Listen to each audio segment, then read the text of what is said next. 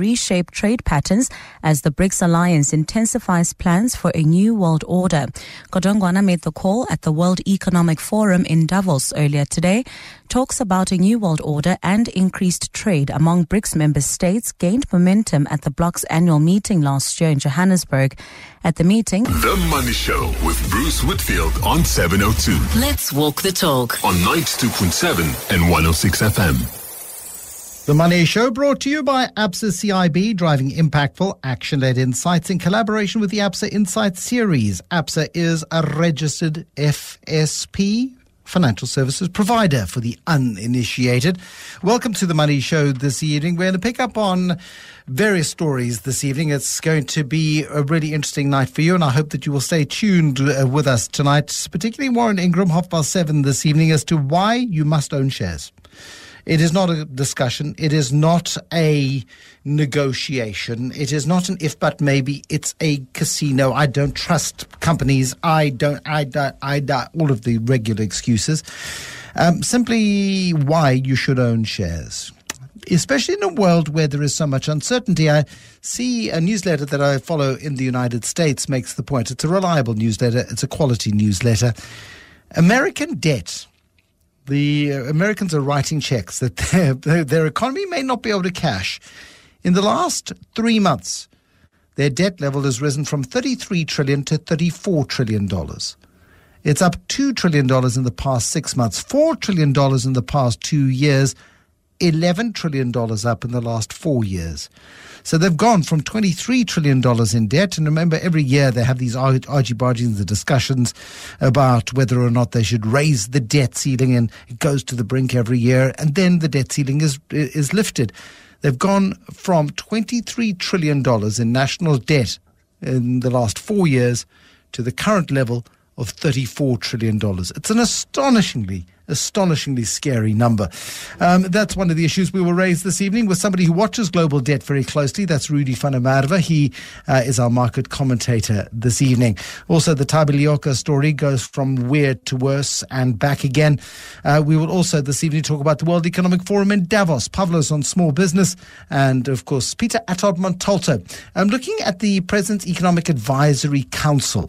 Um, it's a grouping of very smart people who sit and advise the President on of the economy. And if all these smart people are advising the president on issues of the economy, why is the economy not flying? Why is it not booming? Why are we not seeing the huge uptick that we should see in an economy which is being advised upon by some very erudite individuals?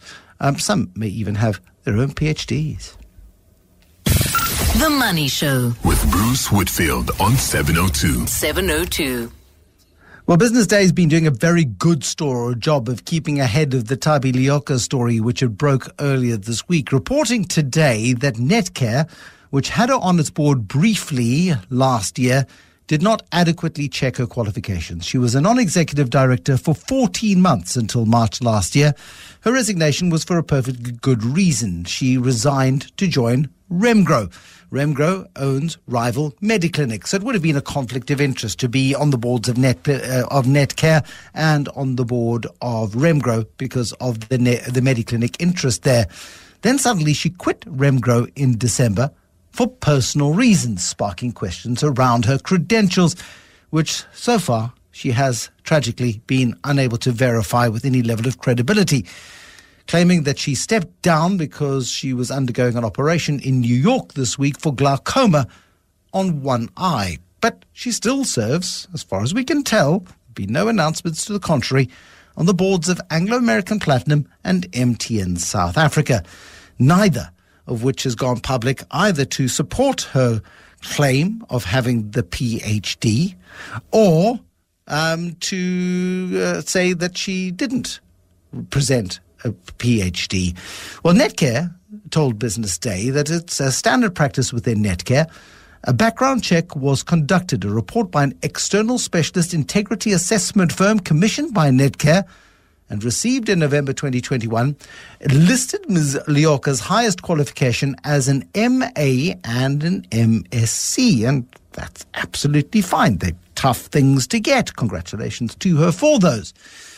Uh, the newspaper quoting Chris Vikisi, the general counsel and group secretary at Net- Netcare. He added that uh, Thabi Leoka was held in high esteem and was the consummate professional. My experience of her personally, absolutely. Uh, he also said that Thabi Leoka had received excellent, uh, excellent, excellent referrals from entities and people who said her integrity was above reproach. And so that's where this thing gets really, really difficult. And I've expressed some concern around it, of course, previously. Uh, and I said I would love for her to just come out and say, here is my credential. Here is the certificate. Now, the certificate has done the rounds on social media, but it does not point to the PhD. She says there's an anomaly because of a name she used. However, the London School of Economics cannot verify a PhD being issued in the name that she provided either. When it comes to MTN and to MTN South Africa and Anglo American Platinum, we are not getting much response either from them. And the sound of crickets is tragically deafening, absolutely deafening. MTN South Africa and Anglo American Platinum either hanging her out to dry because they know she doesn't have the PhD or not willing to support her or are looking frantically to see what process they followed. In hindsight, says uh, Netcare, we should have proactively inquired why the PhD qualification, as stated on her CV, was not reflected in the report. Given the recent disclosures of the integrity of Ms. Leoka's academic qualifications, it's apparent that Netcare could have done more to verify. Have you ever been caught short as a manager? Have you ever been found to be wanting in the research that you have done into a potential candidate? I was speaking to somebody in the space earlier this week, and they were just saying it's a pandemic. It's an absolute pandemic. The fact that uh, there are so many people rocking around with qualifications they claim to have, but simply cannot verify. Jennifer Barkhuizen speaks on behalf of Managed Integrity Evaluation. Would you back up the assertion, Jennifer, that there is a pandemic of misrepresentation when it comes to academic qualifications in South Africa? Good evening. Uh, most definitely. We have seen that fake qualifications is making the round, and degree mill has been a hot topic in South Africa for many, many years. And that is why it is very important for companies to make sure that the people that they onboard are thoroughly vetted because they cannot afford to take any risk when hiring new talent within the organization. They have to mitigate their risk by thoroughly vetting a candidate. Now, of course, you would say that because you work for a company that does this sort of work. I mean, uh, but you would not exist if there wasn't a problem, is my assessment of it, right? Most definitely. And, you know, this, the recruitment pr- process that companies go through, it's a stressful exercise and it's a time consuming exercise. And going through all of these checks, sometimes, you know, it feels like that it might be unnecessary, it's too much. But doing it right the first time, going through these necessary checks will ensure that your risk as a company is mitigated and you're keeping staff within your organization safe because people are going around and it, it depends on how you look at it. There's a very high unemployment rate in South Africa. So people are desperate. So being desperate, they might say they have a qualification which they don't. And because it's so easy to acquire a fake certificate in South Africa, uh, you get people that's just dishonest and they get the certificate from a, de- a degree mill, which seems to be around each and every corner. So unfortunately, we, we are now in a situation as South Africans where you cannot take a CV or qualification at face value. You have to go to the source to verify that document to make sure that the institution that they claim to have the qualification with is true and correct. Okay, what's a degree mill? Explain this concept of the degree mill to me. I think I know what it is. I think I've spoken about this before, but just explain this idea that there's a place that produces fake certificates or places that produce fake certificates. Yeah, so you know you get your more back alley type of degree mill where a person with uh, tech. I, I, for lack of a better word of explaining that, No, but no, no. It's know, a wonderful description. it's, it's, it's, it's evocative and it's a good description. So you get somebody, they're quite clued up with a computer, they have some software where they can quickly um, edit a document. So you you get a certificate, and it might be somebody else's certificate. They slap your name on it. You pay them a thousand rand or a thousand five hundred rand, and you have a fake certificate. We've seen internationally that they've gone so far as they you buy your certificate online, and then when people want to verify it, they call this call center almost, and then they actually verify that certificate. So people have become very sophisticated in in delivering these documents, and then they also verify it. And that is why it's so important that you go to the source that issued that and make sure that it's a credible institution as well. Because it's one thing for you to say, yes, I have a PhD, but there's people working hard and putting in years and hours to work for that PhD. It's either for a job opportunity, they love studying, it's just to, you know, move up in the world. And then other people come in and they say, I have a PhD, they want the title, but they didn't put in the hard work for that. So it's, yeah, it is really a pandemic.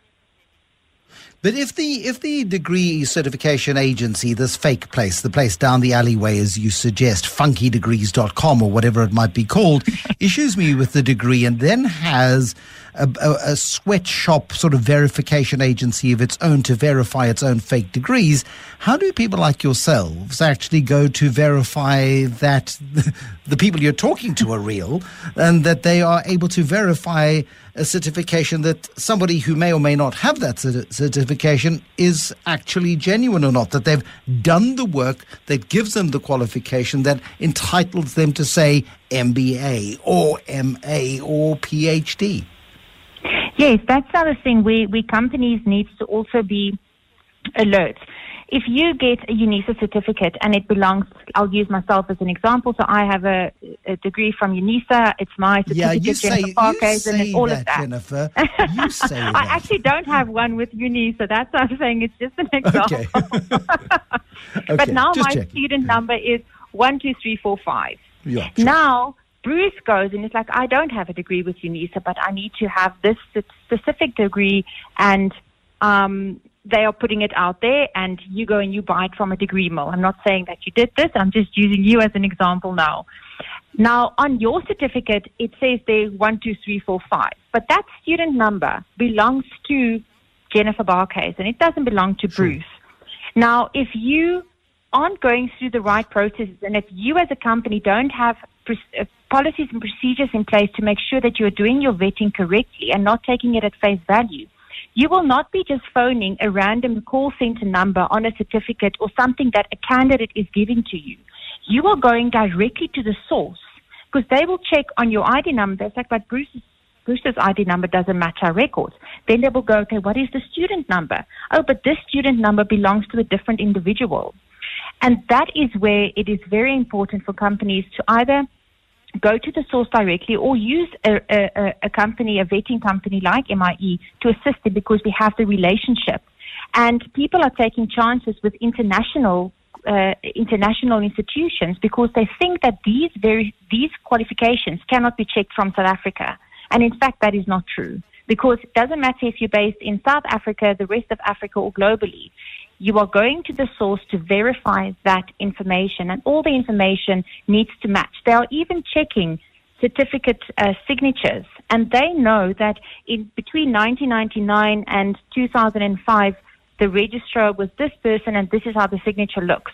Because they are faking the signatures, they are faking the student numbers, putting on a name, so there's so many things to look out for. And as I said, uh, with today's technology, technology is great and we are embracing it, but it's also just making it easier for these crooks to make a fake certificate.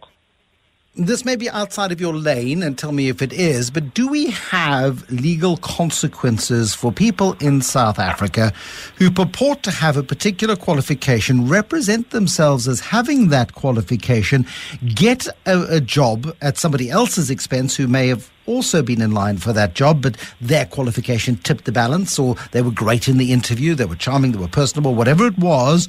Uh, they won the, job because of that qualification, or you know, it was a very important deciding factor, and somebody else has been prejudiced. Do we have a mechanism to hold people to account for what is fraud? Yes, we, we as South Africa has come away in, in that space. Now, unfortunately, with any other crime, you are innocent until proven guilty. But in a scenario within our organization, when you are submitting a fraudulent qualification and it comes back as a fraudulent from the institution. You will be listed with the Southern Africa Fraud Prevention Services, which will flag you if you want to open up a bank account, whatever the case might be. The institution is then responsible to open up a case against that person. And if you are then found guilty of fraud because you have lied about having that qualification and you presented a fraudulent document, you can face a hefty fine, and depending on the level or the severity, you could even face jail time. So Hypothet- it is. It's no longer just a slap on the wrist. No. No, absolutely. And that's a good thing. Hypothetically, Jennifer, if I claimed to have a PhD that I'd attained at a foreign university using a different name from the name in which I, to which I was commonly referred, and nobody could find or track that particular research, uh, the, the particular PhD certificate, the qualification, or even any doctoral thesis bearing my name or the name that I'd shared, how likely is it that that qualification will exist in the real world? That is a difficult one because it depends on when that qualification was issued. But At any point in the last 15 years, hypothetically. Again, just a hypo- Okay, in the last 15 years, that's we all had computers and everything is electronic. Now, for for a certificate like that, most uh, most institutions they don't just uh, register you on your name and your surname. If you think back 15 years, many of the people who studied weren't married yet, so most women. Be, it will be difficult to find them on any institution if they're just searching by name or surname because they will be on their maiden name. They are searching with an identifier like your ID number. Now, if you are checking for a name, a previous name, a surname, along with the ID number, and that on that specific course, it is very unlikely for that certificate not to exist if it was obtained from that institution.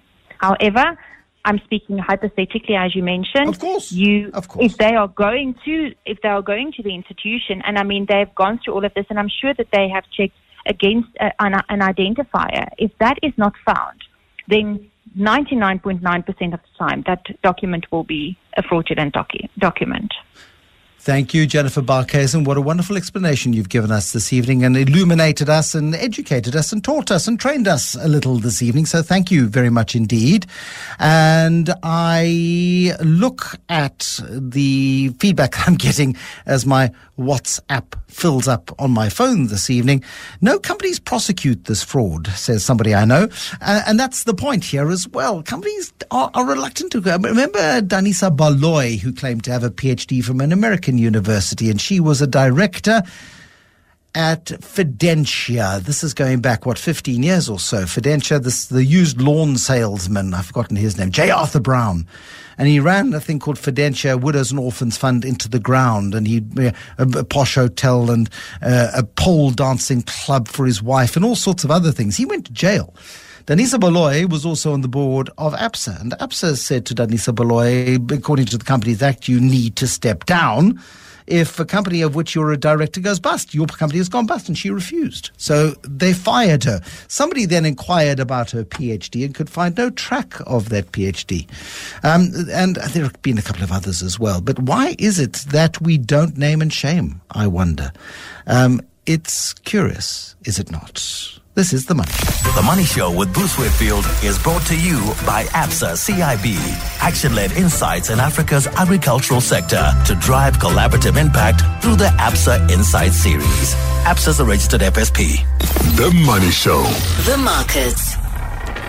Welcome uh, to Rudy van der Merwe. Rudy is a portfolio manager at Advice Works, and today's big, beautiful, juicy surprise, wrapped up in a very expensive bow in a very nice presentation box, was luxury goods group Richemont, and an update from the company today saying that they'd enjoyed bumper sales in China. Now, this raises a whole bunch of questions, Rudy, but let's first talk about Richemont, and then to the signals that it's sending us. Evening, Bruce. Yeah, it was certainly the market loved the, the trading update. The share price ending up over 10% on the day. Uh, and spoke about the, the sales being up in the region of 8, 8 odd percent. Um, so, which I think the, you know is, is under the circumstances not a not a bad result. Uh, China did do well, so that falls under the Asian division, and those sales are up 13%. That is a, a big global uh, geography for them. Um, it is coming, however, off a very low base. So the previous comparative year, uh, China was put in lockdown. So it is a, a, significant recovery from a from a, a you know a lockdown situation, which which I think somewhat artificially uh, pleases those numbers. Uh, but nonetheless, uh, I think it's you know it's, it's, a good overall outcome. It seems like their, their jewelry business, which is the dominant portion of their luxury goods, uh, was up about 12%, which which is an attractive result uh, under the circumstances. Cash holdings now in the region of sort of 6.8 billion euros, so very conservatively positioned at the moment. Yeah, it's so interesting, isn't it? Last week, Burberry, which is a UK-based luxury goods group that uh, makes you know, products with a with a trademark check, uh, they said that they issued a profit warning because China was massively disappointing and China is underperforming because of the Chinese economy. The Richemont update uh, sends a very different signal as to what is going on, certainly amongst wealthy people in China. Well, it does seem seem certainly for the moment so, Bruce. Uh, you know, I think that the jewelry sales in China obviously are uh, doing doing well. Just uh, there might have been a bit of a timing difference between Burberry's uh, uh, update and and Richemont, and specifically the jewelry portion of the luxury market seems to be doing quite well, as, as opposed to, for example, the specialist watchmakers, which is only up sort of three percent, and the other luxury goods, which are actually down slightly. Um, but but yeah, it, it has been a, a, very good market for them. I, I, suspect that the year ahead is going to be a lot more difficult. You know, they're, they're now coming off a high base, um, and the general economic data from China is not looking particularly attractive. Well, one hopes that you know that luxury end of the market remains robust. You know, the, the, the argument is that there's there's always an element of, of wealthy people who, who continue to spend. And that's the great, I suppose, dichotomy. There are the haves, there, are those that wish they had and spend an awful lot of money on luxury goods to make it look like they've got it. And then there's the rest of us who can't participate, won't participate, don't participate in that upper end of the luxury goods spectrum simply because we don't need to be seen to be ostentatious to reflect any sense of progress in our lives. Um, but it does send some very clear signals as to, in a world where the poor are getting poorer, the rich most certainly are getting richer and able to afford the funky, the funky toys. Well, there are, Bruce, and, and certainly you know, China over the last couple of decades has been a place where there's been an emerging middle class created, not only emerging middle class, but obviously an emerging upper class. Uh, and just because of the sheer numbers of, of uh, the, the, the, geography, you know, even if they, they're growing at two or three percent, that's still a, a lot of new wealthy people being created on an annual basis. And obviously, the extent to which they, they continue showing off and, and buying favors by passing around expensive watches and the like, that's, that really plays to Richemont's hand. Most certainly does. I saw some interesting statistics as I was coming on air this evening about the rate of growth of America's debt burden. Um, and a newsletter that I subscribed to was talking about the, the, rapid rise. And over the last three months, we've seen a trillion dollar increase in the amount of debt that the America is carrying to $34 trillion. That's up on a, a trillion dollars on three months ago. It's up $2 trillion on six months. It's up a significant 11 or $12 trillion. My memory lets me down now over the last four years. It's an exponential growth. And I, I, wonder if so much of what's bothering the world right now about inflation and interest rates and the outlook has got somehow connected to the printing presses of the United States Federal Reserve. Uh, Bruce, it absolutely should have. Um, they are the largest debtor in the world. They are not the only people with too much sovereign debt, but they certainly have a lot of it, um, and have used up a big chunk of the of the world's savings over the last couple of years, you know, to to finance that debt. Um, and I think this is going to be quite a telling year for them. You know, to, besides the actual stock of debt, which, as you mentioned, thirty-four trillion dollars now, they're probably going to be running a budget deficit this year of two trillion dollars. So that two trillion dollars needs to be financed. Uh, in addition to that, and this is really the concerning part, there's a massive chunk of their existing stock of debt that has to be refinanced, effectively rolled. You know, in theory, the government pays off debt and uh, you know disappears, but what happens in reality is they issue a whole lot of new debt to pay off the debt that's become due, and and, and the, the pile just grows. So the, the the portion that has to be refinanced this year amounts to roughly eight and a half trillion dollars. That's about a third of all their debt outstanding. Um, and, and that's the really big concern. So around about $10 trillion of, of, debt that the U.S. has to place. Um, and lots of question marks about who's going to be doing the buying of all that debt and what price they'd be prepared to take it at. Um, and I think that, that raises question marks about the outlook for interest rates. You know, even if short-term interest rates get cut in the U.S., so that's similar to our Reserve Bank cutting our prime rate, our short-term interest rate. Sure. The long-term interest rates, uh, where governments borrow money, could well continue to rise and stay stay very elevated if they have this much issuance to come. So, so I think that is uh, probably the, the single largest risk area in the world at the moment. Rudy van der Merwe likes to look at those sorts of flags. Thank you, Rudy, portfolio manager at AdviceWorks on the Money Show this evening. Eyewitness News now brought to you by Khalix. Khalix for the businessman who knows what he wants. It's half past six. 702. Bruce is on The Money Show. The Money Show is brought to you by ABSA CIB, driving impactful, action led insights in collaboration with the ABSA Insight series. ABSA is a registered financial services provider, a registered FSP.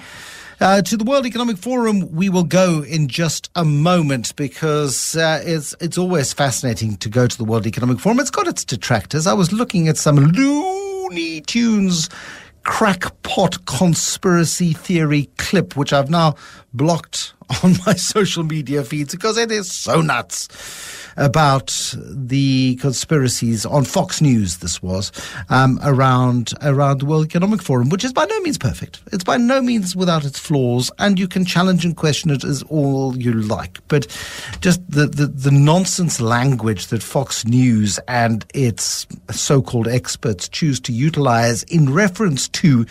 And I know somebody who challenged me on this at a family gathering, saying, You're all part of the same conspiracy. Um, and I did challenge this person to broaden their horizons in terms of uh, their news consumption. But anyway, um, yeah, there, there is no crackpot conspiracy. It is an incredible place where the world's leaders meet. and It's where leaders go to meet, where they look to discuss the future of the world. And in South Africa, we know that one of our primary challenges is getting public private participation working in a more active fashion. We talk about it a lot, we play lip service to it a lot, but we don't execute it to the extent and the with the with the vigor that we should. Senior partner and chairman at McKinsey and Company in Africa, Acha Leke, very kindly agreed to um, join us this evening after we ran out of time last night. Acha, thank you very much for coming on with us. This e- this era of public-private participation, we we treat it a bit like a South African phenomenon because this is our need right here, right now. But I do think there are some wonderful global examples of where the private sector and government collaborate in the interests of society in a quite effective and cost effective way. Um, is that your experience? What have you seen? Um, it is actually Bruce, and uh, thanks for having me. Uh, we did miss you here on the mountains. Um, uh, it is very much uh, a, a global a global phenomenon. I always say, I think Davos is a, the foremost PPP bringing together the public sector and the private sector. And you know, we recognize that we have fundamental challenges around the world, uh, including in Africa and in South Africa. And and given the, the scale of these challenges, you know, we can, nobody can, can can resolve it on their own, right? And so it's important for the public sector to come together, for the private sector to work with them. And increasingly in Davos, there's a lot of talk this week about the philanthropic uh, sector as well, right? It's not just public and private, but the three Ps. Uh, and all of them are represented here. Uh, and the, the question is how do we all work together to make a difference in the world? We know that it's the right solution. Why is it so hard to execute on? I mean, you're in a, the consulting business. You try to push people toward favorable outcomes. Um, sometimes it works, sometimes it doesn't. Why is it you know, like pushing a rock uphill? It's not, it's not always easy, as you said, and it, it's in a big one because uh, interests are not always aligned. Where we had long discussions uh, today, at a, we had a, an Africa breakfast, Africa lunch that McKinsey convened with you know over 100 leaders, and and and part of the discussion was very much around what is going to take uh, differently to make it to make it work. So one is we don't always have uh, aligned interests. The second is you know the public sector in many of our in our countries is not always the easiest to work with, right? You know things things can be slow, uh, things are not always clean. Um, uh, and so a question: How do you make sure the private sector, uh, you know, fulfills each part of the promise uh, in these PPPs? And the third is also the, the private sector, right? The private sector, you know, sometimes is always looking out for themselves and not for, for the greater good. Correct. And so the Yeah. question around what do you, how do you make sure the private sector also plays its role in delivering on this? and behaves, frankly. I mean, we, we come from a dark place of, of state capture, and it's no wonder that there's been a substantial breakdown in trust. But we've got to bridge the, the trust gap, Acha, uh, because otherwise we are we're going to come seriously unstuck as a society, as a country. Yeah. Absolutely. And, and, and that, as you know, was the theme of, of the gathering this year, right? It's about, you know, how to build the trust, how to rebuild the trust that is broken and is broken in many markets around the world. Uh, but I think what we found was the, the, the mood was actually quite, it wasn't negative. It wasn't negative. I think it was cautiously optimistic. Uh, and good discussions around you know, the fact that, you know, we all have to work together. We need to earn the trust again. We need to make sure we earn the trust and uh, and, and and and and we had to do it, right? Uh, you know, we, we cannot do it on our own, and so so it's something we're going to have to fix. Acha Leke, thank you very much indeed. Senior partner and chairman for McKinsey and Company in Africa. Listening to that, the Exxaro chief executive, uh, Nombasa Tsengwa, this evening on the line to us from the World Economic Forum. Nombasa, you're a regular attendee at the World Economic Forum. Are you somebody who's been before? Good evening, Bruce. Always great to be on your show. This is my second time. So, yeah, getting used to the cold, getting used to the debate. but it's fun, isn't it? I mean, it, it it's the most astonishing place of. I, I love sort of people watching at the when I'm allowed Yeah. to go to the World Economic Forum when I'm allowed in.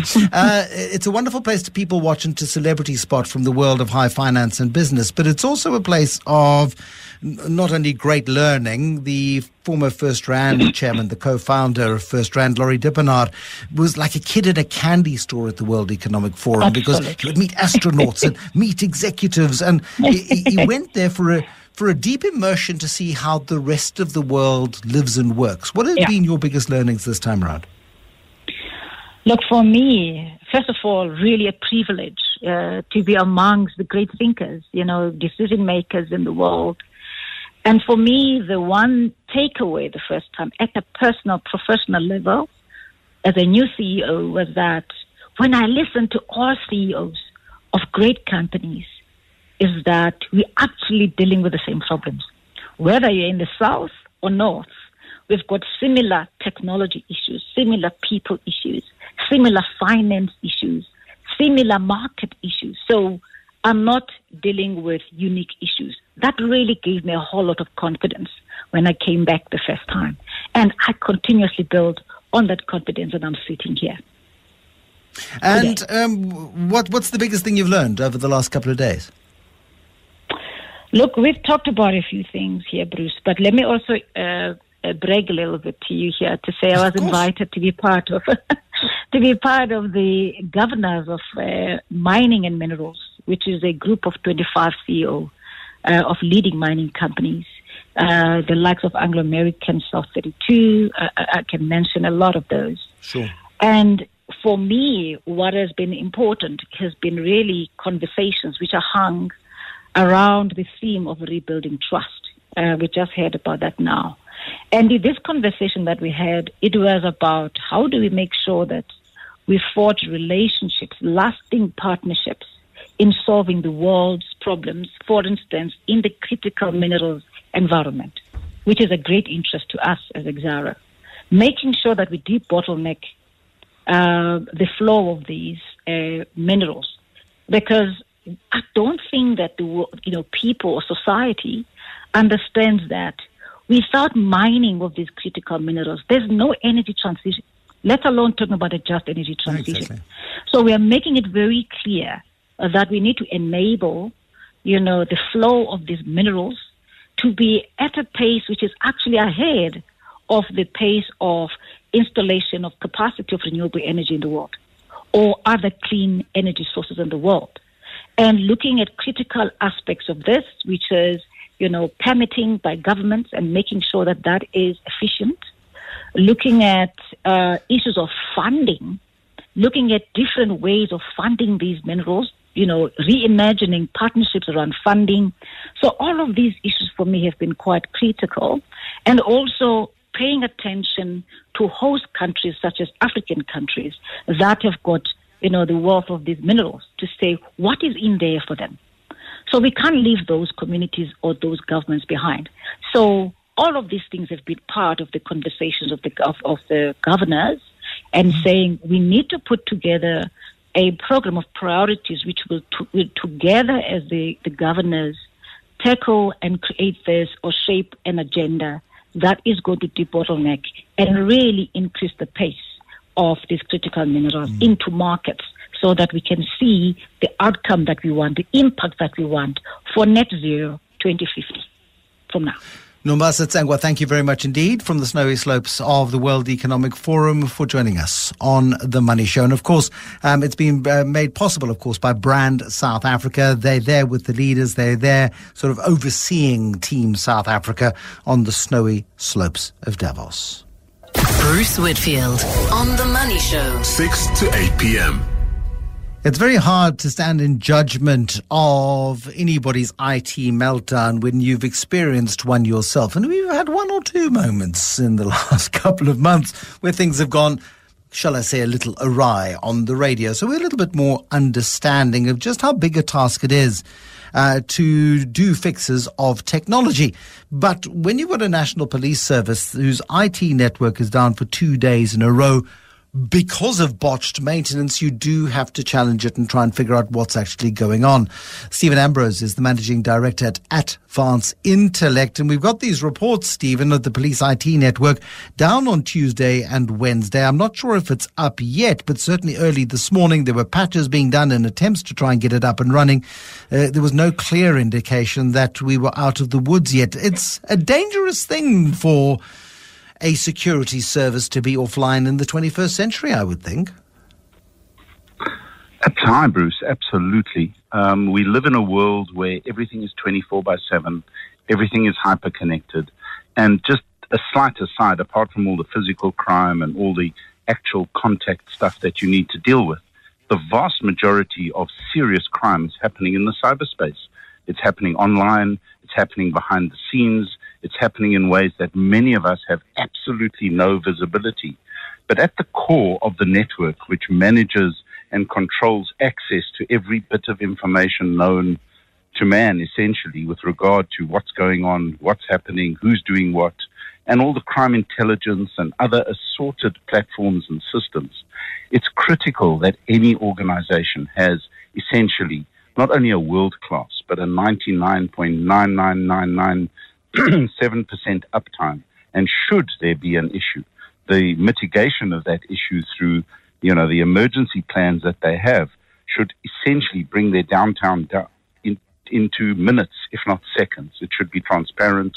And these are the standards that I would say the vast majority of the developed world and most of uh, business in South Africa adhere to.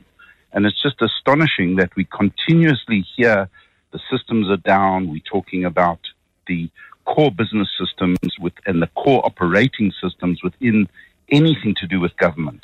And I yeah, home, home, home affairs is a classic, yeah. isn't it? You you've been in the queue for exactly. six hours, you get offline. to the front of the queue, and you're about to put in your application. They go, "Sorry, system's offline. Come back tomorrow." Computer says no, exactly. um, and and it's just it's it's maddening in a tech world that we are behind, and it certainly feels like we're behind. Well, we are. And essentially, you could run pretty much anything from your smartphone. Smartphones are powerful. The mobile networks are ubiquitous. They have problems when they go down. They go down for a brief period, sometimes an hour. Then they're back up and running. There seems to be just a structure and a process and a platform and a strategy. And every time we talk about any of these government agencies, any time, and I'm not getting into finger pointing or anything of that sort, but there just seems to be a complete lack of understanding of what is required for a modern country, a modern entity, for anybody to operate within this space and make sure that your services are delivered, especially critical services. Imagine hospitals, imagine banks all doing this type of thing. Oh, sorry, you can't pay for two days. It's unthinkable. So I think there needs to be some serious looking at what the capacity, capabilities, and strategy of these entities are and who they who's doing the work. You cannot outsource core fundamental network maintenance and strategy. And yes, it was obviously a failure. Yes, someone didn't do their job. But to shut down the entire network for two days in, in this day and age is, is unbelievable. It's unconscionable, and heads will should but will not roll. And there needs to be a complete Bruce, meeting. thank We you, Managing carry on with Director at. Advance Intellect, taking us to Eyewitness News now at 7. The Money Show with Bruce Whitfield on 702 Let's walk the talk. on 92.7 and 106 FM. The Money Show is brought to you by ABSA CIB, driving impactful action led insights in collaboration with the ABSA Insights series. ABSA is a registered FSP. Peter Attard Montalto the, uh, will join us in just a little bit. I don't believe he's been promoted to such high and elevated standing of Chief Executive at Aurik Business Accelerator. That would be a promotion too far, my dear producers. That would be too much. That would be something to which he would aspire, I suspect.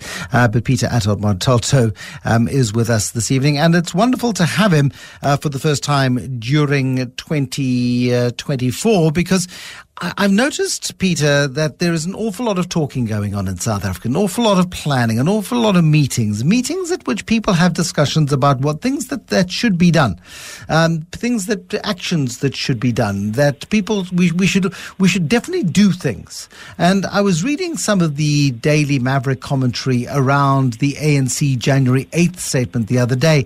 Someone observed that the president spent a minute or so of an hour long speech talking to government's single biggest failing, which is electricity. Um, it's the one thing he doesn't want to have to acknowledge fault for, of course, but it's probably the biggest topic in the minds of voters this year. And it's been publicly played down. In the background, there are lots of meetings, lots of discussions. And you uh, are, are intimately connected, I think, to the, the goings on within the Presidential Economic Advisory Committee. I wonder if all of these discussions have any, do any good whatsoever. Good evening, Bruce. Happy New Year. Um, well, yes and no. I mean, I think that PIAC, for instance, is an incredibly interesting organization. It's done an awful lot of very good work on agriculture, on energy in particular. Um, but then members can very easily get shouted down by other people in cabinet when they disagree with them, um, but can create some, you know, momentum or impulse to change, just as happens in meetings between business and government. But also, you know, it's a question of political leadership, and that's where election campaigns are so interesting uh, to lay out a different stall, uh, to show some fresh momentum. And, uh, you know, I think with the negative campaign vibes that we got from the January 8th statement, it wasn't a particularly uh, obvious uh, new new impulse to accelerate or, or do things differently uh, on electricity. So it remains very much the case of reforms are happening, and we have to wait for them to bed in. Okay, so I mean, the, the the the advisory council. Just describe to me the process, how it works, who's in the room, how you know who who gets to talk, who gets to set the agenda, who gets to make proposals, and who gets to act on those proposals. Uh, Well, it's a voluntary organisation um, in the sense of people have to step up and do the work. Um, they're obviously asked to consider certain things. It doesn't help that the president doesn't have an economic advisor at the moment um, after Trudi Makhaya left last year. Uh, she was running the thing before. Um, but no, I mean, um, presidents often like to have these things. It's a, an open question uh, if they actually listen to them. The most interesting thing they probably did last year, of course, was the, the splits they had and the different papers they wrote on the, uh, the basic income grant. I think that that actually was very useful in showing up the different perspectives of what is a very interesting, you know, and controversial uh, issue. Uh, actually, to be honest, um, and, actually is where they did some good in terms of shaping uh, the debate on on an issue like that. But no, elsewhere, you know, the uh, there are closed ears listen to their advice, in particular on things like energy, um, uh, energy policy. Um, but um, but yes, no. Overall, I think these things can be a, a good thing. We shouldn't expect miracles from them. No, and that's the thing. I mean, I, I, I was just reading some of the notes from the from the meeting. The PEAC, PIAC, which is a weird acronym, highlighted fiscal risks, the poor performance of state-owned enterprises, ongoing load shedding, historical underinvestment, blah blah blah. It's the same stuff that South Africa has been contending with for decades. Yet the same conversations are happening in the same sorts of rooms, and I'm wondering, uh, you know, how that translates to action. Because action, of course, you know, words without action are, are, are simply words or simply ideas. Yes, but you have to remember there's also a defensive purpose to a lot of this as well. There are a lot of madnesses that have to be capped or smothered. Um, you know, in particular things like the IRP, uh, which one which one needs to uh, smother some of the crazier parts of that and ensure that it becomes a uh, a good, well-formed, least cost, you know, sensible, well-modeled document, which it isn't at the moment. Um, so yeah, it has a role in doing things like that as well. But also keeping these things on the agenda. If you look at logistics policy, for instance, we have a very good logistics policy forming around the roadmap, but it's five years uh, I think, minimum of implementation. And we're going to need people like on advisory councils to keep up the momentum, keep up the pressure, um, and you know uh, have those conversations behind the scenes. Uh, reform is a long, hard slog. It, it certainly is, and and that's why I think it's important to look at things like this and say, well, you know, where is the result? And that's a terribly tempting thing to to want to um, to to get. You you want you know you want to start with the problem, discuss the problem, get some decisions, get some actions, and get some outcomes. Unfortunately, uh, I don't know if any country does move with any great degree of speed through this process. Um, uh, whether we are that different from from many parts of the world. So I've been speaking to a lot of major offshore bondholders and investors this week about this. The the problem for South Africa, unlike say Brazil or now in Argentina or uh, elsewhere, is often these countries have big set piece reforms, a single thing that the market alights on that has to happen, a single bit of legislation like pension reform. Uh, uh, was the case uh, a couple of years ago in Brazil. South Africa doesn't really have that because the crises are so broad. It's this broad mishmash of things that have to happen, um, which obviously makes it hard to track uh, makes it hard for government to communicate about reform. Um, but I think still very much um, the markets, in particular local analysts, to be rude about them, um, you know, underestimate the amount of reform that's actually happening. Uh, a lot of electricity reforms last year were highly complex below the surface. You know, we've had a, a very complicated but necessary, for instance, curtailment policy uh, submitted to NERSA by Eskom. That's going to revolutionise, you know, unlocking the grid in the uh, in the Northern Cape. Um, but yeah, it's just something that is just simply flies under the radar. It's too technical uh, and too complicated to make nice, uh, you know, punchy headlines. But it's an example of real reform that's going on. So it's part of the the participation in status decision making. It must be an extraordinarily uplifting place at times, an extraordinarily frustrating place at times where there is a cold, hard logic to having some tough discussions, which, when the outcomes are ignored, and I, I raise here, you know, uh, suggestions around electricity, suggestions around security, suggestions around infrastructure, all of these things that w- we know are big and, and troublesome issues for South Africa to contend with.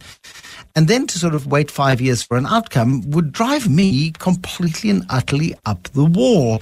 What sort of sa- sainthoods are possessed by the people who participate in these conversations? Well, I think this is the problem, right? The last time we had these sorts of structures was in the Mbeki government. Um, they were sort of being set up and were running quite well. There were various business advisory councils and things, and then they sort of all died under the Zuma administration. So I think the simple answer to your question is we don't know. These these sorts of new structures have not run for enough for long enough to test the patience um, of people that are on them. It's exactly the same for you know, business interactions, uh, people like the World Bank, um, you know, a broad range of stakeholders working on reform. We all need to buckle up for a very long ride. But uh, this is a continual discussion we have with skeptical Treasury people. A lot of ex-Treasury people in the SARB are very skeptical about these things. They've been around the, uh, you know, the merry-go-round on these issues so many times over the last 30 years. Um, so, yes, I mean, that's why we're always battling against uh, a fair amount of skepticism. So progress is made, albeit slowly and not necessarily obviously, correct? Yes, because it's hard to identify these banner issues. Uh, so, for instance, if the ERA bill gets passed by the National Assembly uh, in this uh, current uh, cycle through the election, um, you know, it's like yay, but it's uh, it's actually going to be a really important move. I don't think people will realize, for instance, how deep it will be, you know, setting up a day ahead market, fundamentally changing the nature and the market structure around these things. And I think that's where we need a more intelligent, I would accept this program, Bruce, a more intelligent media debate and, uh, and other things to uh, ensure these things are well discussed. Peter Attard Montalto, thank you for the insight this evening. Um, the President's Economic Advisory Council. Um, I, if you're part of it and you don't mind sharing your experiences, I'd be curious, genuinely curious, as to what it is that motivates you, drives you, gets you there. And I think deep down, it's that desire by all of us to see the country function, to see the country work, to see that we don't fall over the edge of the cliff, which of course is a primary concern for many of the people participating in these discussion forums. I think is the polite way of putting it. The Money Show Small business. with Pavlo Phitidis.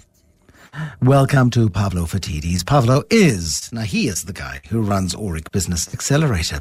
Uh, Pavlo Phitidis is talking tonight about destination of purpose. Have you been on some sort of personal growth journey over Christmas or something? Have you read a coaching book using words like destination and purpose and things like that, Pavlo? What is what has triggered you? What has inspired you?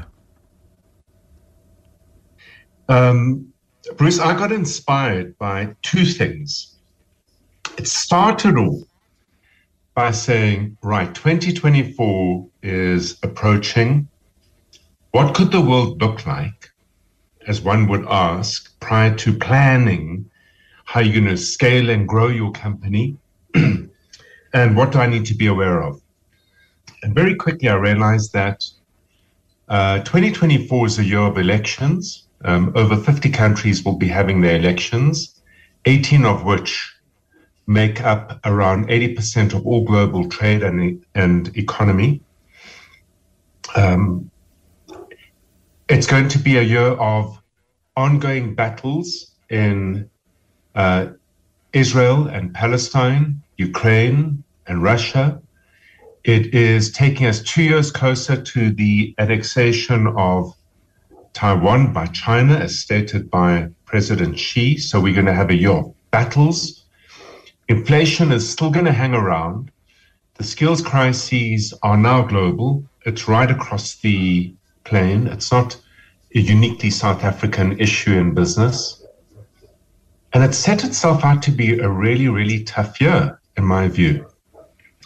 So I sat down, put all the research aside, looked around, nobody was watching, and called up Netflix because I needed some relief. And I opted to watch this movie called Nyad and learned about Nyad, someone sorry, who I'd never N- heard of before. N- hold on, Nyad, N Y A D. N Y A D. Yeah. And okay. it suddenly dawned upon me that this woman, who is a world champion marathon swimmer, has the answer of how you need to approach 2024 when the world around you is in absolute chaos. And it all begins with her identifying a destination that she wanted to swim to, and in doing so, set a world record. I'm curious about this. It's unusual for you to take a movie as a case study. Let's have a little listen to an extract from the movie Nyad and see if we can get onto the same page as Pavlo this evening. Listen to this. Tell me, what is it you plan to do with your one wild and precious life? Don't you want to be fully awake? Your soul ignited by a purpose. Oh, God. Oh, I'm serious. That again. Everybody's gotta live. Diana Nyad, world champion marathon swimmer. The swim I want to do is 60 hours. That's Cuba to Florida. Okay, that's a nice little taste of it. It- That's Annette Bening, is it? Yeah, it is. And you know, the amazing thing, Bruce, is she, it's, it's 100 miles. So it's 60 hours of consistent swimming that she has to undertake. It is in waters that are plagued with sharks and um, a box jellyfish. A box jellyfish is not a normal jellyfish.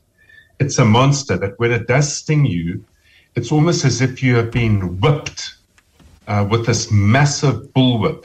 It leaves a very, very nasty uh, bruise on your body, and it it has massive toxins in it. Plus, also the waters themselves um, are very unpredictable, as is the weather. So, if you look at what she did, the first thing she said is, I'm going to swim from Cuba to Florida. So, number one, she had a destination. And that destination was driven by a very deep purpose.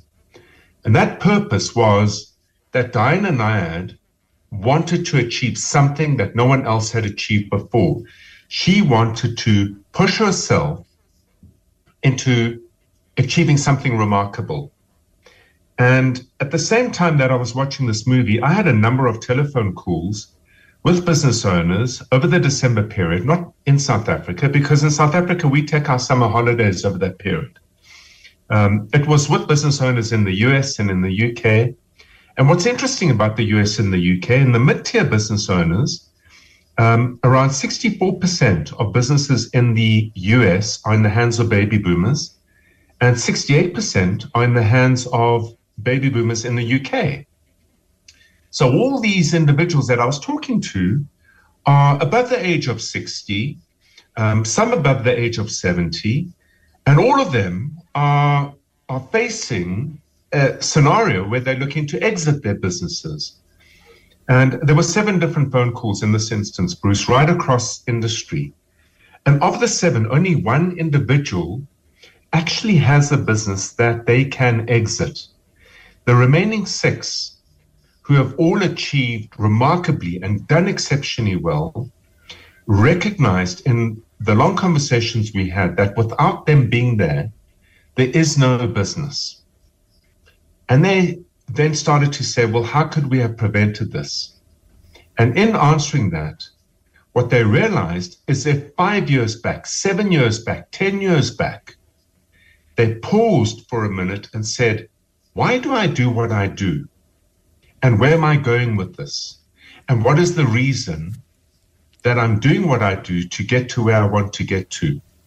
As Diana had set a destination being Florida from Cuba, my argument to a business owner is that without a destination clearly defined, you're going to be swimming in circles. You won't be able to resource your journey. You won't be able to get the right team on board. Time starts to run out. And swimming for 60 hours is already a huge feat. If you don't plan it and you don't deliberately anchor that destination prior to jumping into the water, the likelihood is you'll be swimming once you have run out of food, fuel, and water. And that's why most of businesses land up being unable to be sold. That's why out of seven business owners, six a scenario where they are unable to exit. They've achieved their destination in terms of time and energy and love and care, but what they have won't allow them to exit, which means none of them can get out of that water. They're going to be staying in that water. Okay. So destination matters, and it was one of the big takeaways from Nyad, and it's one of the big takeaways certainly in those seven conversations. It's a good starting point. Now, absolutely. The small business feature, of course, brought to you by Bidvest Bank. Bidvest Bank is built for your business. But Pablo, I mean, I'm, I'm, I'm loving the fact that you're taking a narrative from a movie. It's based on a true story and you are taking lessons out of it. Because I think there are many things where we go down and think, that was a nice movie. Woman swam from Cuba to America. Oh, wasn't she brave? Wasn't she strong? Wasn't she clever? Look at her. She is so great. But I, I, was I've been looking and I've been studying companies for a, lo- a long time, but more specifically looking at companies and looking at founders and looking at the collaborations that create great businesses and coming to the realization, and it's probably a realization that for many people is deadly obvious. But for many others, we kind of say, well, Steve Jobs, the founder of Apple, uh, Jeff Bezos, the founder of Amazon.com, this one, the founder of this one, this one, the founder of this one. We kind of attribute it to the individual. However, in to by the very best calculations that I've been able to do, there is no single individual on this planet before us or with us now or will be in the future who single-handedly, despite their own sense of self-belief, has ever done it alone. No, I, I don't believe anyone does it alone, Bruce, at all. You know, in, in the instance of Diana Nyad, she had a coach, um, she had a navigator, She had someone who understood that channel between Cuba and Florida, understood the water flows, understood the weather patterns, had been moving up and down that channel for years. She had a nutritionist, uh, because here's the thing that in order to achieve this record, when you swim, you aren't allowed to touch the boat. So you eat in the water, you drink in the water, and you're swimming um, while you're sleeping, literally. She had someone who had created a special device to keep the sharks away. She had to have someone who created a shield for her entire body for when she had to swim through the jellyfish because there's no avoiding any of these things. No. And without that team around her, Bruce, it would have been an impossibility for her to achieve it. And yet, to have the team around her, they had to be inspired by wanting to work with her to achieve this. And the starting point was still the destination. You spoke about Buffett, you spoke about Jeff Bezos, you spoke about Steve Jobs.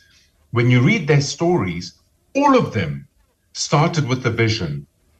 None of them started by simply jumping into the water. They set their destination, they had a very clear vision, and then they built a team around them that were equally inspired about that vision.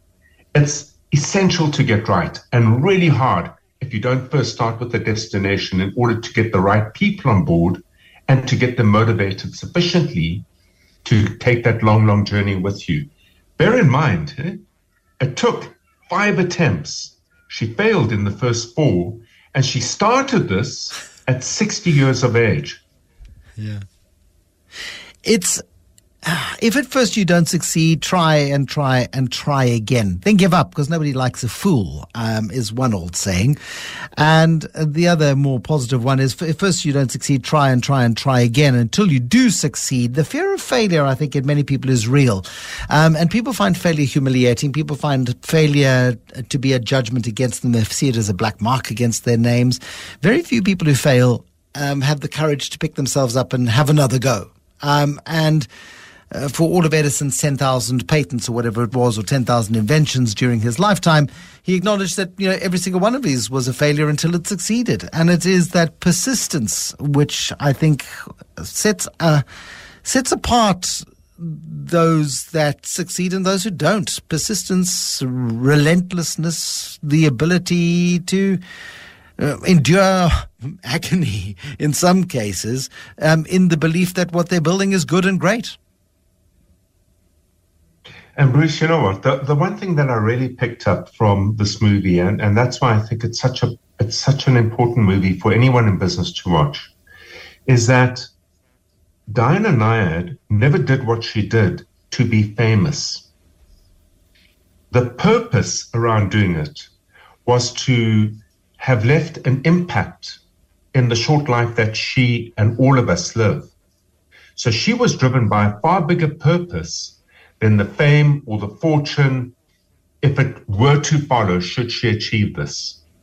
She started at 60, she achieved it at 65. She was told consistently that at her age, it's an impossibility. And she then argued at one point in time, I don't believe in imposed limitations.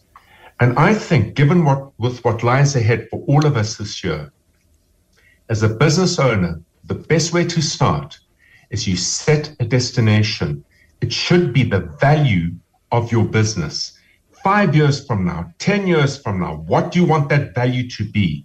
Understand how the value comes about. And then, as much as I'm reticent to say it, don't pay attention to anyone or anything. Put your head down, breathe, and take one stroke after the next until you get there. But be single minded because it's the only way you're going to remain sane. Pavlo Phitidis at Aurik Business Accelerator. Thank you very much, Pavlo Phitidis. Small business feature with Pavlo on a Thursday night. Time for the latest eyewitness news. Warren Ingram is standing by. Why you should always have shares. The Money Show. Personal Finance with Warren Ingram. Uh, before I chat to Warren Ingram, I was just listening to Andile Mkatama this evening, and his. I'm sorry. Uh, what did he say? Uh, as, we're not ageist, and for as long as Jacob Zuma is um, well and capable, this is a guy who Dali Mpofu told the courts was dying. he, uh, I, I, think he'll outlive most of us, frankly. Uh, Warren Ingram, co-founder at Galileo Capital, he's a certified financial planner. He is a personal financial advisor. This idea of always needing to own shares, Warren, is quite a contentious one for many people. Many people, and I hear this from time to time, less now than I used to, because maybe I've drowned out the people who are fundamentalists in this regard, to go, Stock markets are casinos. Share prices go down. Markus Jooste uh, goes, and it's just a terrible idea to buy shares. I don't believe in buying shares. There's too much risk. And then people get poor quickly over time uh, because, unfortunately, what happens is their money loses value. So let's talk about the need to own shares and why all of us should all own shares all the time. And the difference between that and all of us owning all the shares all the time under all circumstances, because there are some subtleties at play here. That's a really subtle point, the last one, Bruce. So I, I think maybe just to start with the, the, the reason that we all need to own shares is the growth that we get from shares, especially above inflation. And, and you know, the, the fund managers call it the real return. So how, how much, how much does your, your investment grow above the, the prevailing inflation rate?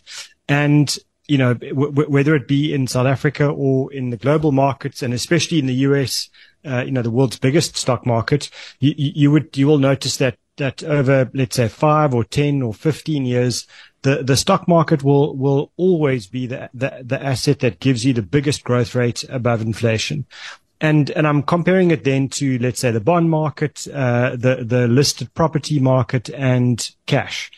Uh, unfortunately, what happens with with your growth rate from from the stock market is it it arrives in absolute big lumps, and and then every now and then it takes chunks away from you again. Uh, and and so it feels for most people that they're actually getting nowhere. They're going nowhere. But when you track the stock market, whether it's SA or global, you get a return of about 6% uh, a year above inflation. And, and that's a really important number because, uh, you, know, and, and we, sorry, we see Warren, this. That, what's really important, what's really important here is you don't get 6% above inflation every year. Some years you lose money. However, I think that there have only been two years, and I don't, I don't want to start uh, putting false data into the into the into the atmosphere, but there've been very few years in the last thirty, for example, where there have been annual declines in in, in overall share prices. Um, we're talking about averages over time, so an average of six percent above average inflation over time, right? Exactly right, and I, and I think that that's the it's it's that um, the the craziness of the stock market that that scares a lot of people because in a good year you you might see your investment in the stock market go up by fifty percent. So you you put in a hundred thousand rand in January and you know you look again at the end of December and your 100 is now 150,000 and and you feel like an absolute king. But but equally the, the stock market's very yeah, yeah, of course, of course. Uh, the, the, the, equally though, the stock market is very capable of, of, of dropping by as much as 44%, uh, in, in the same 12 month period. And, and that's the, the, the, the issue that we face is the, the psychologists will tell you that, you, know, if you make 50% on your money, you, let, us say you get, you, you know, really happy. But, but if you lose 40% of your money, you get incredibly depressed. And it's something like you know, doubly more depressed than, than, than you got happy when you, when your money went up 50%. So that, that and almost psychological. The, the, here's the funny thing. Sorry, Warren. You can go up from 100 this year to 150 next year feel like a bulletproof genius. The next year, your money falls by 44%. So instead of 150,000, you are down to, uh, what, 78,000 or whatever the number would be. Um, and suddenly you feel like the end of the world is nigh. And that's when a lot of people sell out of markets because it was fine when things were going the way they liked it. When they lost nearly half the money the following year, suddenly it was the market's fault that they were poor and it made them feel bad, twice as bad as they felt good in the good year. And therefore people start behaving emotionally toward the loss, right? Correct. And, and, and here's the thing. The, the, the, that, that return that we've been talking about, that average return of the stock market over a long period of time, uh, you, you only really get that when you stay invested in shares over long periods of time. And, and the reason is that uh, it's roughly half. I'm, I'm not, not going to get into the exact percentages, but it's roughly half of the growth from the stock market comes from earning the dividends that these companies are paying every six months and then reinvesting those dividends back into the companies that you own. So wh- whether it's an index or a basket of individual shares, getting those dividends, buying more shares uh, is critical to the growth of the stock market. And so, you, you know, the, those people that have you've kind of drowned out over the years of telling you that you know they, they only see losses on the stock market. I suspect, and, and I've seen them, you know, for the last 25 years as well, that they generally will buy after everyone else has bought and, you know, after the stock market's gone up, then they lose money. So they sell. Uh, and then they wait and wait and wait and the stock market goes up again and all the time they're not earning the dividends that everyone else is earning who stayed invested. And by the time they get get confident enough to buy again it's just before the peak of the market. The the person who does absolutely nothing except buy and hold is, you know, going on the same roller coaster ride, except that their money is kind of making those money babies by earning the dividends and buying more shares. And most of the time, Bruce, when, when your portfolio is down, when you, when you've got that 44% loss, uh, it actually means that those dividends that you're earning are buying even more shares. And then when everything goes up, you, you, your, your growth really starts to work in your favor. So, so the, the, the secret sauce in this whole thing is it's all good and well that someone like me says, gee, there's an average growth of 6% a year. And, and you were right to point it out. It's not 6% every single year above inflation. It's, you know, 50%, then minus 40, then plus 20, et cetera, et cetera. And watching this and tracking it all the time will drive you crazy. So, you know, hint number one, please stop tracking your investments all day, every day, because that's not going to help you. Uh, hint number two, earn the dividends, reinvest them, and then just let them do their job. These are businesses. Ultimately, what people lose sight of is the, these companies that you own when you own a basket of shares or an index or a unit trust. It doesn't really matter. Eventually, you, you're, you're a part owner of high quality business, businesses, most of them run by good management teams who are doing their level best to adapt to whatever the environment is that they're in, uh, to find reasons to protect their business, then to grow it again, despite load shedding or despite Russia or despite, you know, what whatever's going on in the Middle East, all of these things are, are factors that businesses are trying to sort out and then keep growing their, their, income and their revenue and their profits and therefore their dividends to you. All you've got to do is sit on your hands and hold tight. Uh, and, and that's really hard for people to do. I'm not, I'm not disparaging the, the, the difficulty of doing that. If, if it was easy, we'd no, all be doing it and we'd all be Warren Buffett. and, uh, yes. And, and here's the thing. Uh, I hear you, and I'm going to do this one. But I'm going to wait until it's certain. I'm going to wait until I know that stock markets are going to go up. I've heard this one before more than once or twice. Things are a bit uncertain. You know, this in, in August last year, I, I, I heard that inflation was coming down. I heard interest rates were going to be cut. I was going to wait until interest rates started getting cut. And as soon as the US Fed says it's going to cut interest rates, that will be the signal to me that I must start investing in shares. I'm going to wait for that because that will give me comfort and certainty. That will allow me to sleep easier at night. I know then that I won't lose money. Isn't that? I mean, I'm sure and, you get that.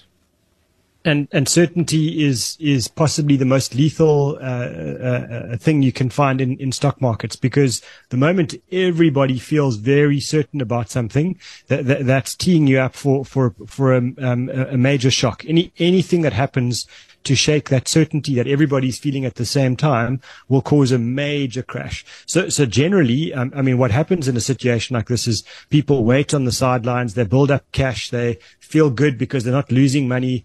Uh, what they're missing at that time when things are incredibly uncertain is the great business that you know that has its share price being halved uh, simply by market dynamics, but not not the way that it's earning revenue or the way that it's earning uh, profits and, and and paying out dividends. That company is at an all-time low. It's it's offering you great value, but but you're sitting on the sidelines waiting for certainty. In other words, you're waiting for that great business to become a lot more expensive. So by the time you feel certainty, it's usually just before the peak of the market uh, and, and, then the, the, the, next downturn. So, so you need to be really comfortable. It's, it's such a cliche. I think these, you know, these psychologists uh, talk about it all the time. You've got to be comfortable being uncomfortable as a, as an investor. And, and to me, it's a great, it's a great comment. You, you just ride it out. Uh, and and w- when markets are really rocky, when everyone around the dinner table or the braai is freaking out all around you, uh, kind of just don't participate in the conversation. Go home and the next morning buy some more shares because that's where the opportunities are. They're not there when, when everything is certain and stable and, and life is, is good and we all feel warm and fuzzy. That's, that's actually a danger sign to me, Bruce. I, I, I think certainty is the most expensive thing uh, you can get in the investment markets. We haven't even got to the, the, the, point around cash yet, which is even more certain. But but for the stock market, certainty is is I, I, think lethal. You've got to know that uh, uncertainty is your best friend uh, most of the time. And that's the great thing that's so hard to to stomach and to accept and to fathom and understand, Warren. Because I'm going to keep my money in cash. I'm going to put my money in the bank. It's my favorite. I'm going to keep it in the bank. I'm because hey, bank, you know, and actually I don't trust the banks. I'm going to keep the money under the mattress. I'm going to buy Krugerrands and I'm going to put them under my bed because then I've got gold, and gold is the king of the world. And in some cases it is, and gold has been a good investment for a long period of time. But they miss out because cash does not keep up with inflation and doesn't match the volatility and the and the returns and doesn't give you the dividends. And it's we, we, yeah, ultimately you become poorer over time. We got a question on on what, what do we call it, Twitter or X uh, t- today from, from someone asking this exact question about RSA retail bonds, okay. and you know, just saying, you know, I'm, I'm, I'm, my plan is to, to to save as much as I can and and then lock in that cash into the RSA retail bonds when I retire. Uh, you know, I'm going to get nine or ten percent. What do you think? Isn't that a great idea? And and so my reply was, listen to the show. We're going to we're going to talk about this, and so let let's let's do it. And and I think the one thing to understand is. Uh, it, when you, I, I, look now and, and RSA retail bonds are paying out about 9%, uh, you know, I think over a two or three year period, which is, which is a lovely return on the surface. It looks amazing. You know, it's, it's certainly higher than inflation. Uh, your your only real risk is is the risk that government defaults on you, and and you know you you you might be right that there'll be default risk in five or ten years time, but probably not in the next two or three years. So you lock in your 9% and, and every quarter or every six months you look at your statement and it's going up and you feel like an absolute legend. What you need to remember is if you pay any kind of tax, you're sacrificing, I, I, I think somewhere around two, uh, two and a quarter percent to four percent of your, of your interest is going to go to tax. So you're, you're, you're making, uh, SARS happy, uh, w- which means you're actually only banking about five to, uh, n- nearly just under 7% a year, um, interest after you've paid your tax. Now, I, I don't know exactly what the inflation rate is. I don't think any of us do, but if we assume it's somewhere around six or 7% a year, what that means is You've never lost money in any single month over the last one or two or three years, but the buying power of your money has slowly been eroding. Boo. That's the problem. Thank you, Warren. A question from Katlego. I want to get to this one in a moment or two. How much money can I withdraw from my investments as I'm planning to retire this year? I don't know how much I can withdraw from my savings and I still have enough money for my lifetime. I don't want to run out of money, and I would like a decent standard of living. It's a good general question, that, Katlego. More with Warren on that question, with an answer in a moment. The Money Show. Personal Finance with Warren Ingram. A quick one on this, Warren, because I got a little bit obsessed about shares and markets. But uh, wants to know how much he can withdraw from his investments and still maintain a decent standard of living as he approaches retirement. So it's the Goldilocks question. You know, the, the, porridge can't be too hot or too cold. And, and so I did some quick sums for Katlego. And just to say, Katlego, your, your money will need to be invested in a, in a kind of a balanced portfolio at least, you know, somewhere around 60% in shares, 40% in bonds. If that happens, uh, for, for, for every 10,000 rand a month that you want to spend, you, you, will need about 2.4 million rands worth of investments. So, uh, you, you, know, if, uh, if you're going to, if you want to spend about 50,000 rand a, a, month at retirement, you're going to need about 12 million rand. And, you know, if you're, if you're in the high expense person bracket, then you, then you're, when you want to spend 100,000 a month, you're going to need about 24 million.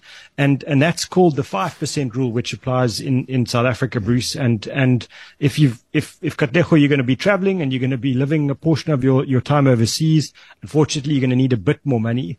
And then it's about uh, 3 million rand for every 10,000 you want to spend. Uh, and you can multiply that up. So up to a 100,000, you'd need about 30 million.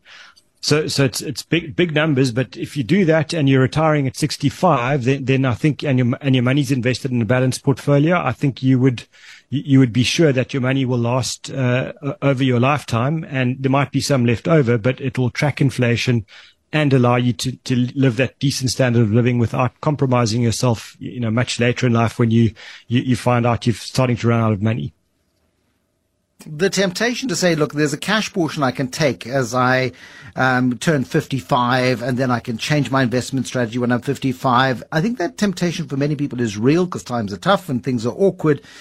But for as long as you can, keep as much money as heavily invested as you can in financial markets uh, until, you know, you actually need to start accessing that money because you have no other way of earning an income. And I, I cannot stress that enough. To give the markets time to work their, their magic in compounding the value of your investments.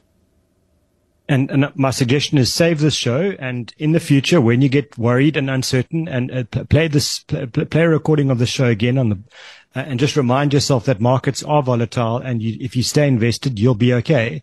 It's when you sell out and panic that you won't be okay, and you can't buy certainty. All you can buy is long-term growth uh, by, by being patient, and that's much more valuable than than short-term certainty.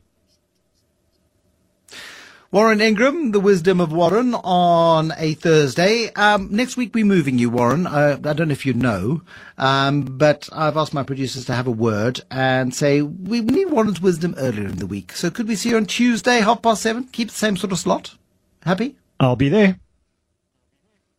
Look at that. He's so amenable as our Warren Ingram.